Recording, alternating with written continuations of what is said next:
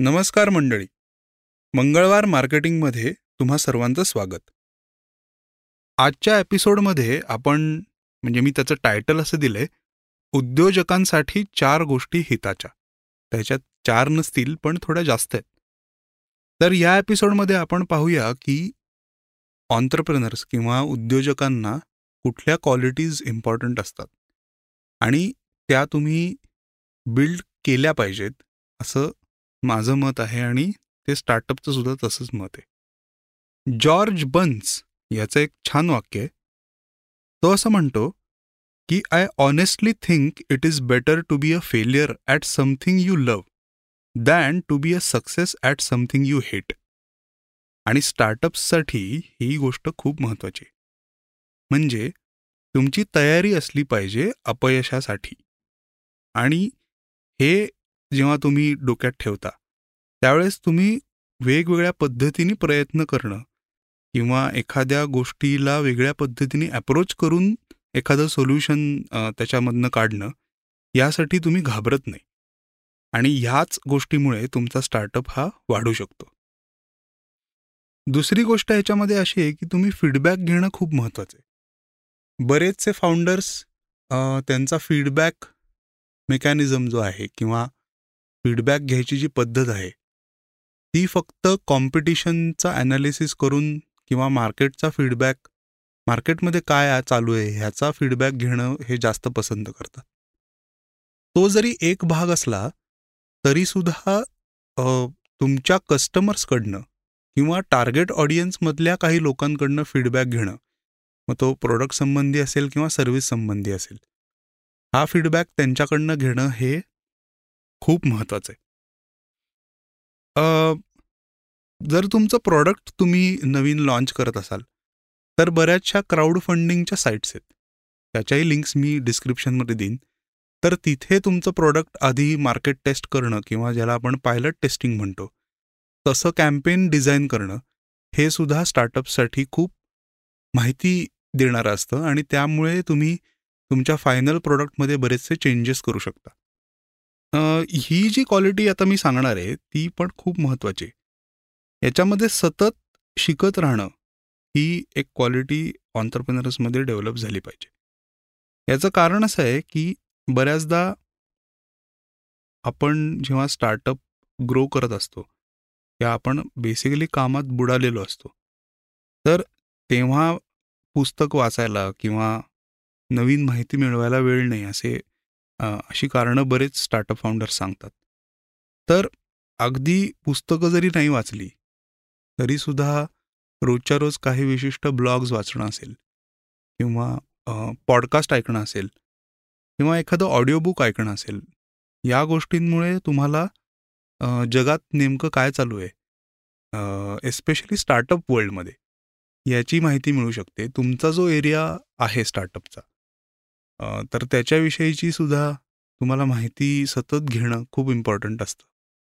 आणि ही माहिती मिळवत असताना याचे पॅरल आपण आपल्या स्टार्टअपमध्ये काय करू शकतो? याचं एक आयडियाचं चक्र तुम्ही डोक्यामध्ये चालू ठेवू शकता. या सगळ्या गोष्टींमुळे तुम्हाला एक फ्रेश पर्स्पेक्टिव्ह मिळत राहतो. आणि मग फक्त तुमचं काम आणि स्टार्टअप ह्याच्या पलीकडे जाऊन तुमचा मेंदू थोडासा काम करू शकतो आणि त्यातूनच नवीन नवीन आयडियाज डेव्हलप होऊ शकतात. कुठल्याही स्टार्टअप फाउंडरला त्या फील्डमधला एक्सपर्ट होणं किंवा ते लोकांपर्यंत शेअर करणं हे सुद्धा खूप महत्त्वाचं असतं.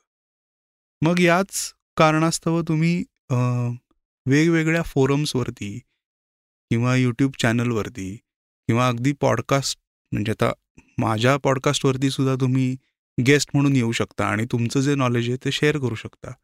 असंच इतर पॉडकास्टवरती जाणं असेल किंवा यूट्यूब चॅनल्सवरती जाऊन तुमची आयडिया प्रेझेंट करणं असेल किंवा अनेक ब्लॉग्स असतात जिथे गेस्ट ब्लॉगर म्हणून तुम्ही जाऊ शकता. तिथे एखाद दुसरं आर्टिकल लिहिणं असेल आणि त्याहून सोपं म्हणजे तुमच्या लिंक्ड प्रोफाईलवरती सुद्धा तुम्ही ॲज अ एक्सपर्ट बरीचशी माहिती लोकांपर्यंत शेअर करू शकता. यांनी एक गोष्ट होते की तुमची क्रेडिबिलिटी खूप चांगली सेट होते. आणि तिथून बरेचसे लोक तुम्हाला ओळखू लागतात किंवा तुम्हाला अप्रोचही होतात. तर तुम्हाला जर माझ्या पॉडकास्टवरती गेस्ट म्हणून यायचं असेल तर मला नक्की मेसेज करा. ते कुठे मेसेज करायचा ते सगळं डिस्क्रिप्शनमध्ये मी दिलेलंच आहे. आता एक महत्त्वाची गोष्ट अशी आहे की नकारात्मक लोक किंवा नकारात्मक विचार ह्यांच्यापासून स्टार्टअप फाउंडर्सनी खूप दूर राहायला पाहिजे. आणि अनेकदा होतं असं की आपल्या जवळची माणसं जी असतात नातेवाईक असतील आईबाबा असतील बायको नवरा असेल खूप चांगले मित्र असतील तर ते प्रत्येक वेळेस किंवा आपण असं म्हणू बऱ्याचदा हा एक पावित्रा घेतात की अरे हे नको करू हे रिस्की आहे किंवा त्याच्यात त्यांची काळजीच असते आपल्याविषयीची पण तिथे मग आपली रिस्क टेकिंग ॲबिलिटी थोडीशी कमी व्हायला लागते किंवा आपण एका कम्फर्ट झोनमध्ये जायला लागतो. आणि हा कम्फर्ट झोन ब्रेक करून आपल्याला काम वेगळ्या पद्धतीने करावं लागतं. त्यासाठी या लोकांचे सल्ले म्हणा किंवा या लोकांशी चर्चा ही जितकी कमी ठेवता येईल तितकी चांगली असते. यामध्ये मी तुमच्या घरच्यांच्या विरोधात आहे किंवा नातेवाईकांपासून दूर व्हा. किंवा इतर लोकांशी बोलू नका हा सल्ला देत नाहीये. पण अनेकदा ती लोक सांगतायत म्हणून आपण वेगळा विचार करायला लागतो. आणि मग आपलं काम त्याचं स्वरूप हे आपल्या इतकं कोणालाच जास्त चांगलं माहिती नसतं. आणि मग आपण चुकीची डिसिजन्स घ्यायला लागतो. आणि तिथून बऱ्याचदा अनेक बिझनेसेसचं मी पाहिलेलं आहे की एका वेगळ्या ट्रॅकवरती जातात आणि त्यांना जे अचीव करायचे ते करण्यामध्ये त्यांना प्रॉब्लेम येऊ शकतो. आता यालाच जोडून दुसरा मुद्दा असा आहे की तुमच्याकडे जे विजन आहे किंवा तुमचा जो प्लॅन आहे हा कायम मोठा असला पाहिजे. म्हणजे अचिवेबल गोल न ठेवता तो इतका मोठा असला पाहिजे की ज्यातनं अगदी म्हणजे तुम्ही झोपेतनं उठून जरी त्याचा विचार केला तरी तुम्हाला हे शंभर टक्के माहिती पाहिजे की हे आपल्याला शक्यच नाही आहे करणं. आणि जेव्हा हे तुमच्या डोक्यात येतं की आता हा इतका मोठा गोल आहे तर आपल्याला किती जोरात पळलं पाहिजे? आणि मग एक ती एक मोटिवेशन मिळतं की नाही नाही. आपल्याला जे वाटतंय की हे होणार नाही तर हे आपण करूनच दाखवू. त्यासाठी खूप मोठे प्लॅन्स ठेवणं खूप गरजेचं आहे. याचाच जोड मुद्दा असा आहे की जेव्हा तुम्ही एवढे मोठे प्लॅन्स ठरवता त्यावेळेस अनेक फाउंडर्सना आणि त्याच्यात काही अंशतः मीही होतो किंवा अजूनही आहे पण बऱ्याच गोष्टी स्वतः करायची इच्छा होते. कारण मग ती एक सवय लागून जाते की हे काम अशाच पद्धतीने व्हायला पाहिजे आणि इतर लोक हे करणार नाहीत. त्यामुळे वर्क डेलिगेशन म्हणजे कामाचा वाटप जो आहे हा सुद्धा खूप योग्य पद्धतीने केला तर मग मोठे गोल्स अचीव व्हायला खूप मदत होते. दुसरं असं आहे की ह्याच्यातनं अनेक लोक सपोर्ट करणारे असतात. ते पुढे येऊन आपल्याला मदतही करतात. पण मग आपल्या एखाद्या वर्कस्टाईलमुळे किंवा हा जो एक स्वभाव आहे की सगळं मलाच करायचं आहे त्यातनं मग ही लोक जी सपोर्ट करणारी असतात ती दुरावतात. आणि मग तिथे आपल्याला काही वेळेस थोडंसं एकटं वाटायला लागतं.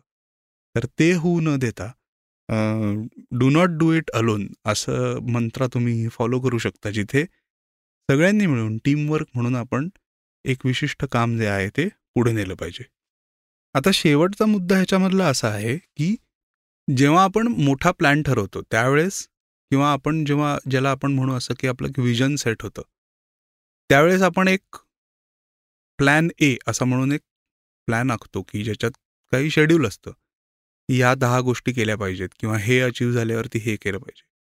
आणि थोडंसं पुढे गेल्यानंतर असं वाटायला लागतं की आपण एक प्लॅन बी सुद्धा बनवूया.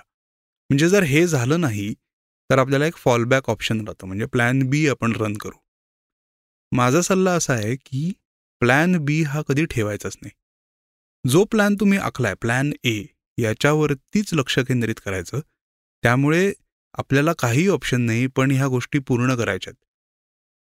हे झाल्यामुळे तुमचा प्लॅन ए सक्सेसफुल होतो म्हणजे होतोच. आणि ते झाल्यामुळे तुम्हाला जे सॅटिस्फॅक्शन मिळतं ते कशाशी कंपेअर करणं शक्य नाही. याचं एक उदाहरण देतो की आत्ताच आमच्या एका टी शर्ट कंपनीसाठी भरपूर ऑर्डर्स होत्या आणि दिवाळीच्या आधी त्या एक्झिक्यूट करायच्या होत्या. म्हणजे प्रिंट करून त्या लोकांपर्यंत पोहोचवणं गरजेचं होतं. याचं साधं कारण असं होतं की दिवाळी आहे आणि तिथे लोकांना त्यांच्या नातेवाईकांना टी शर्ट्स गिफ्ट द्यायचे होते आणि आम्ही कबूल केलं होतं की दिवाळीच्या आधी आम्ही देऊ. तर हा प्लॅन ए होता की हे प्रिंट करायचं आणि द्यायचं. प्लॅन बी डोक्यात शिजायला लागला जेव्हा डिलिव्हरीज खूप वाढायला लागल्या. आणि असं दिसायला लागलं की हे कदाचित ठरलेल्या वेळेत पूर्ण होईल का नाही हे जरा अवघड वाटतंय.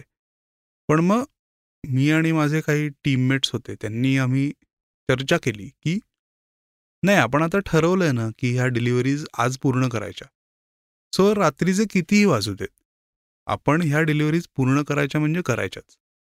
आणि तसं केल्यामुळे आम्ही दोन ते तीन दिवसामध्ये र रात्री जवळपास साडेदहा पावणे अकराला सुद्धा लोकांच्या घरी जाऊन आम्ही टी शर्ट दिले.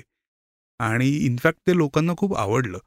त्याचा फीडबॅकही खूप छान आला की अरे तुमचीच कंपनी आणि तुम्ही येऊन आम्हाला टी शर्ट देताय उशीर झाला तरी काही हरकत नाही पण आम्हाला टी शर्ट वेळेत मिळाला ह्यासाठी लोकांनी खूप थँक्यू म्हणलं किंवा चहा कॉफी खायलाही ऑफर केलं. तर हा जो एक कनेक्ट कम्युनिटीमध्ये जो बिल्ड झाला किंवा कस्टमर्स बरोबर जो कनेक्ट बिल्ड झाला याच्यातनं आम्हाला नंतर रिपीट ऑर्डर्स पण खूप मिळाल्या. त्यामुळे एकदा प्लॅन ठरवला की ह्या डिलिव्हरीज पूर्ण करायच्या तर त्या करूनच टाकायच्या. तर या एपिसोडमध्ये आपण ज्या गोष्टी शिकलो तर त्या तुम्ही इम्प्लिमेंट करा. बऱ्याचशा ऑन्टरप्रिनर्समध्ये या गोष्टी असतातच पण तुम्हाला एखाद दुसरी जरी टिप ह्याच्यातली महत्त्वाची वाटली किंवा उपयोगाची वाटली तर ती मला कळवा. तुम्हाला जर काही पॉईंट्स शेअर करायचे असतील की अरे हे पण गरजेचं आहे किंवा हे मी करतो आणि हे ह्याचा मला फायदा होतो तर तोही फीडबॅक मला द्या. माझा email I D Instagram handle हे डिस्क्रिप्शनमध्ये मी देतोय. आणि असाच मंगळवार मार्केटिंगवरती विश्वास ठेवा. भरपूर सारं प्रेम द्या. आणि पॉडकास्ट एपिसोड मित्रांबरोबर मैत्रिणींबरोबर काकांबरोबर काकूंबरोबर सगळ्यांबरोबर शेअर करा रिव्ह्यू लिहा. तोपर्यंत मी तुमची रजा घेतो आणि आपण भेटूया पुढच्या मंगळवारी एखाद्या अशाच सुंदर टॉपिकवरती किंवा एखाद्या स्टार्टअप फाउंडरबरोबर चर्चा करायला. तोपर्यंत राम राम.